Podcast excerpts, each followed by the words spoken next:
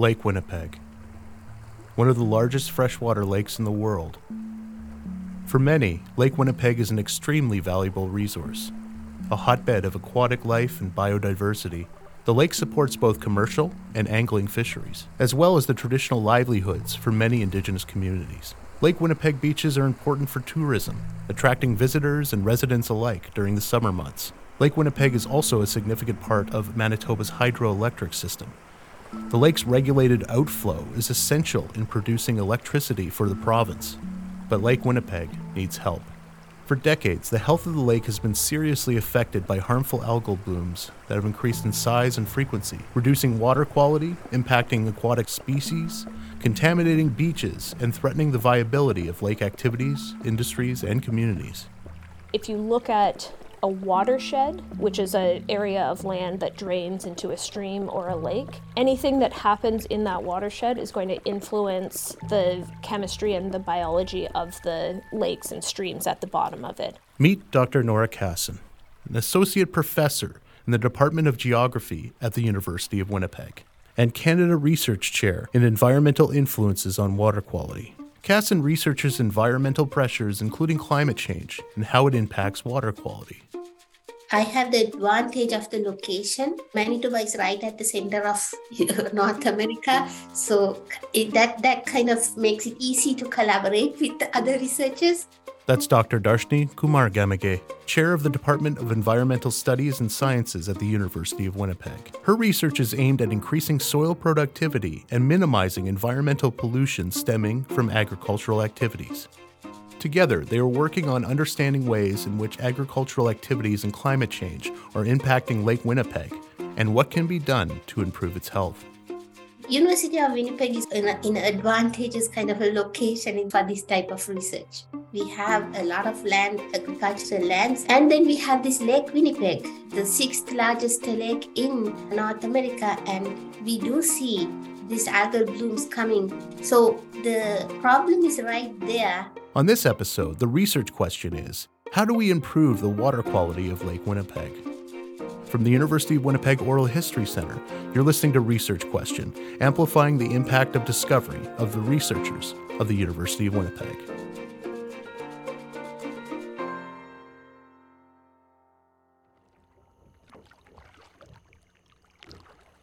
Dr. Nora Casson has always felt a strong connection to lakes. I grew up mostly in southeastern Ontario in a town called Kingston, but with a really strong connection to central and northern Ontario, particularly the, the lakes and the forests in that region. My dad's family has a cabin on one of the lakes that they've had for 80 years, and so my brothers and sisters and I all grew up spending the whole summer on the lake, canoeing, catching frogs, exploring the forest. So I really grew up with a strong connection to the land. Dr. Darshani Kumaragamage shares a similar passion with the land where she grew up. The soil has always fascinated me because in Canada we mostly see kind of a dark color soil but in sri lanka you do get these different colored soils sometimes red yellow brown and sometimes very dark brown and that was something that fascinated me when i was a child I'm originally from Sri Lanka, and uh, yeah, I was born there, and uh, I went to high school and the university. When I think about my childhood, I was brought up in a environment totally different to well what you see in canada like very resource limited country uh, agricultural country. That really kind of got me interested in agriculture. So i got a bachelor of science in agriculture from the university of peradeniya i did my masters too in agriculture specializing in soil science. But by then in the university system in sri lanka you can get a faculty position soon after graduation if you get very good grades. So I was hired as a lecturer, uh, and then I got a Canadian Commonwealth scholarship uh, to come to Canada to do a PhD degree. and uh, I could have gone to any university in Canada. And my first preference was Manitoba because I knew uh, this is in an agricultural province and also soil science was strong. I finished my PhD in soil physical chemistry in 1991. But at that point, I didn't uh, even think of staying in Canada because uh, I thought I should go and serve the country. So I went back to Sri Lanka and I became a professor working at the University of Peradeniya in Sri Lanka until 2005. So it was after 15 years. At that time, there was a war in the country, and uh, I have two sons. So thinking of their education, I returned uh, to Canada. Uh, and then ended up as a research associate at the University of Manitoba, and then I got this position as the Director of Environmental Studies and Sciences at the University of Winnipeg. When I was in university, I worked as a canoe tripping guide, so I spent a lot of time paddling around the wilderness. And then I was doing my undergrad, and I was not sure what I was going to do with my life. And I got a, a summer job as a research assistant working at a long term research site in a forest near Sault Ste. Marie, Ontario.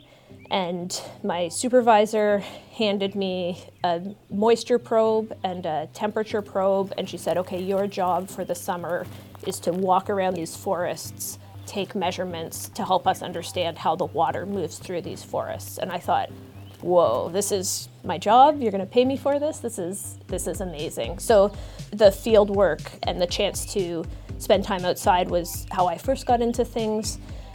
And then as I continued on, I did an undergraduate research project and a master's and a PhD.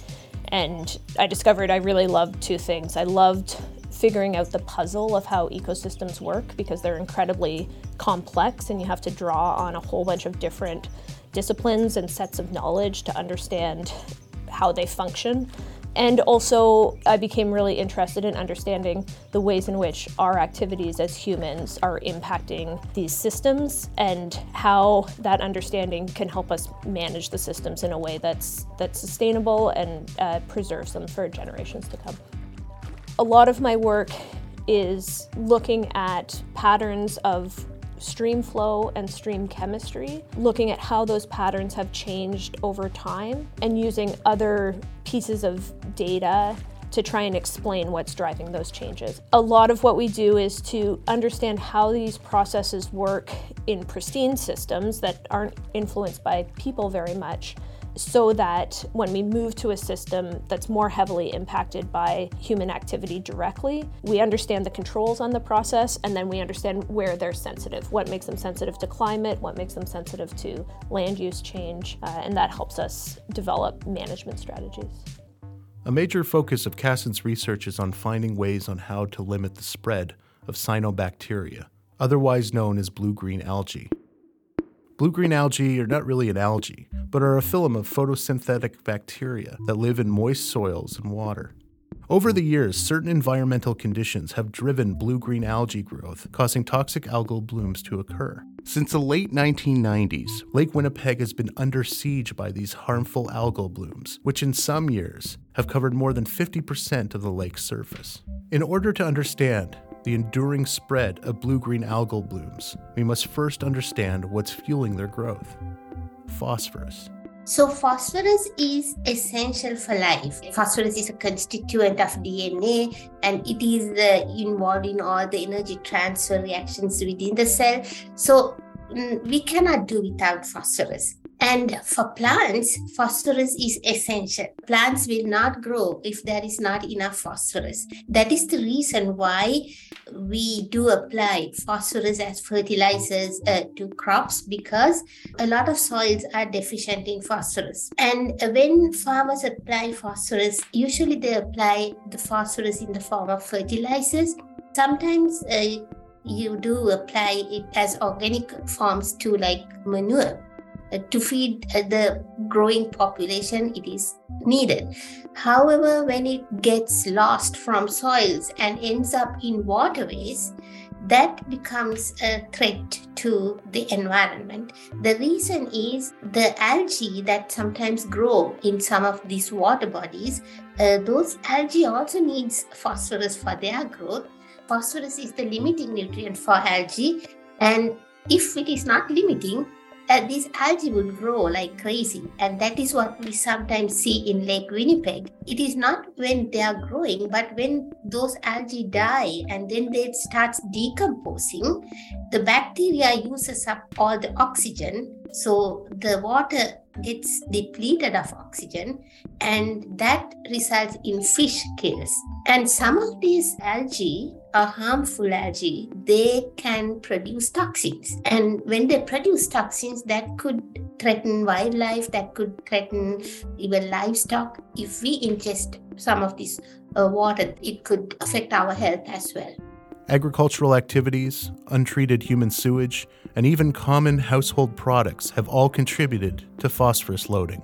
However, it's the size of Lake Winnipeg's watershed, an area roughly 40 times larger than the lake itself, that has become the biggest challenge when it comes to limiting phosphorus. Lake Winnipeg is at the bottom of the continent. We are like the bathtub drain of a really, really big part of North America. The watershed of Lake Winnipeg extends well beyond Manitoba. It goes into Saskatchewan and even a bit into Alberta.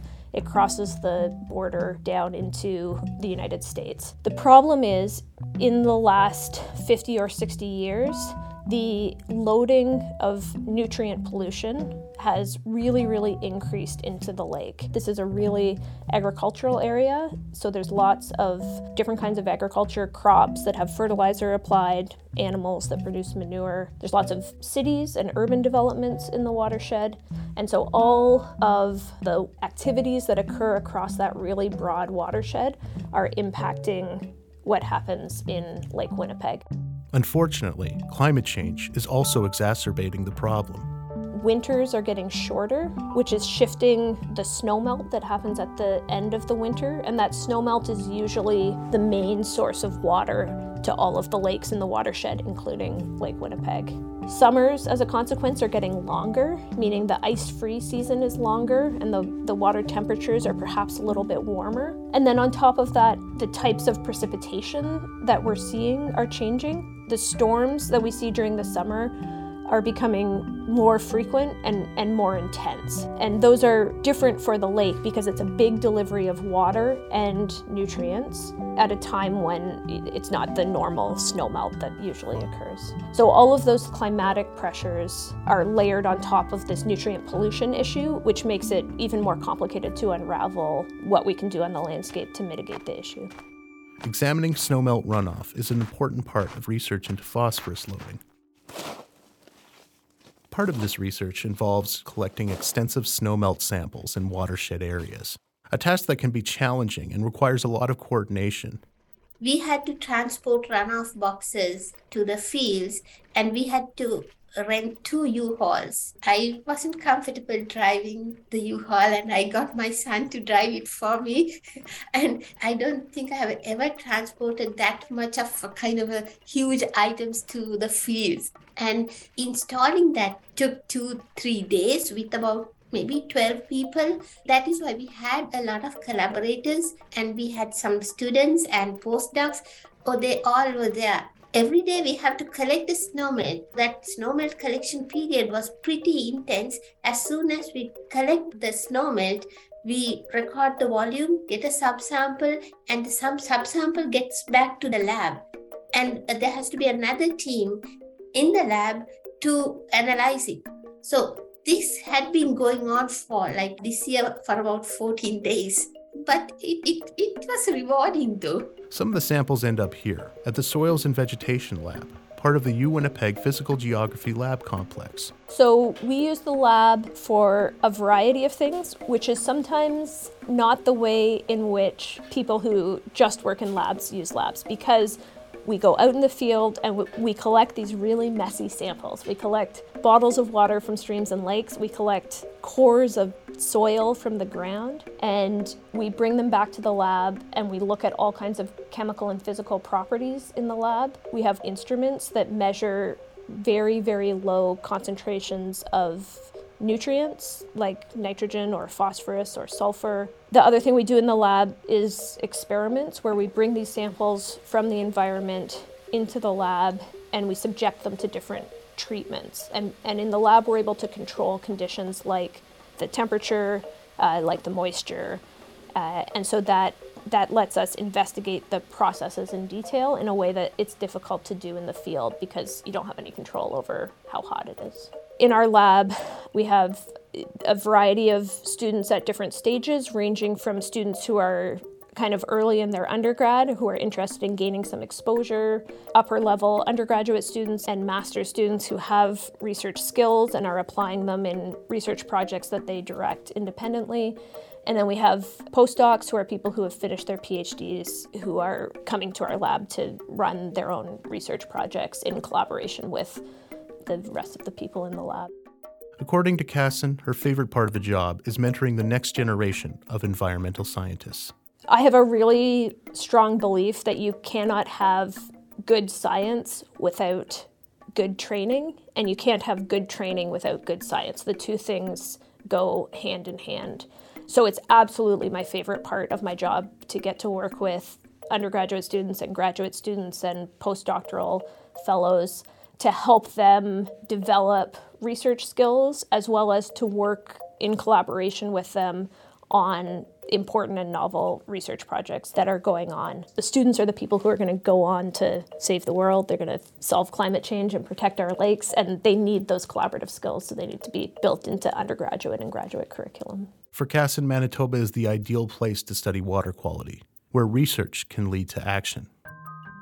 It is a good place to study water quality because we have a lot of water quality problems. And so we're located in a place where we see the impacts of our activities on our streams and lakes and where people are concerned about them. And also, that means that we're in the place where we can change our behaviors, whether that's uh, through government policy, whether that's through different practices in agricultural systems, whether that's through you know changing the way we deal with sewage. Our we have a lot of ability to make changes to our behavior, which could improve water quality. So it's a great place to study this. Manitoba is also in close proximity to the Experimental Lakes area, one of the most important freshwater research stations in the world. Experiments at the research site were critical in understanding the connection between phosphorus and blue green algal blooms. So, the Experimental Lakes area was originally set up as a government research station in the 60s and 70s. And a lot of the original work that was done there was around the problem of algal blooms. So, in a really famous experiment, they took a lake, divided it in half with a big heavy curtain. They added phosphorus to one side and nitrogen to the other side, and the side that had phosphorus turned green, demonstrating that phosphorus was the nutrient most responsible for these algal blooms that we're worried about. And so they've done all kinds of these experiments over the years. But in addition to all this amazing and important experimental work, they have done something that's really difficult to do, which is quietly maintained records of really boring things for decades and decades. They've monitored how much water is in all the streams and all the lakes. They've monitored the chemistry of the streams and the lakes. They've monitored the rain and the temperature. And as a result, we have this incredibly rich and very unique data set that lets us look at long term trends in streams and lakes and climate. And it's three and a half hours from Winnipeg. We're incredibly lucky to be here and to be able to work there and to have all of the world class scientists who, who do those experiments are either based in Winnipeg or they, they come to Winnipeg in order to get to the site. So that is really cool. So, back to the research question How do we improve the water quality of Lake Winnipeg?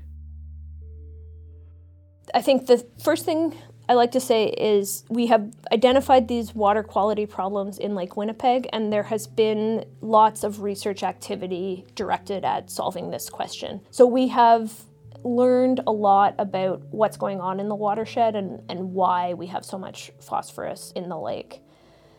And it's a complicated answer, it's not just one thing, but a big thing that we've learned is if you have water that's moving quickly over the landscape to the stream and ultimately to the lake, that water carries with it a lot of phosphorus. If you're able to hold that water back on the landscape and, and just slow it down, then you can stop some of that phosphorus from getting into the lake.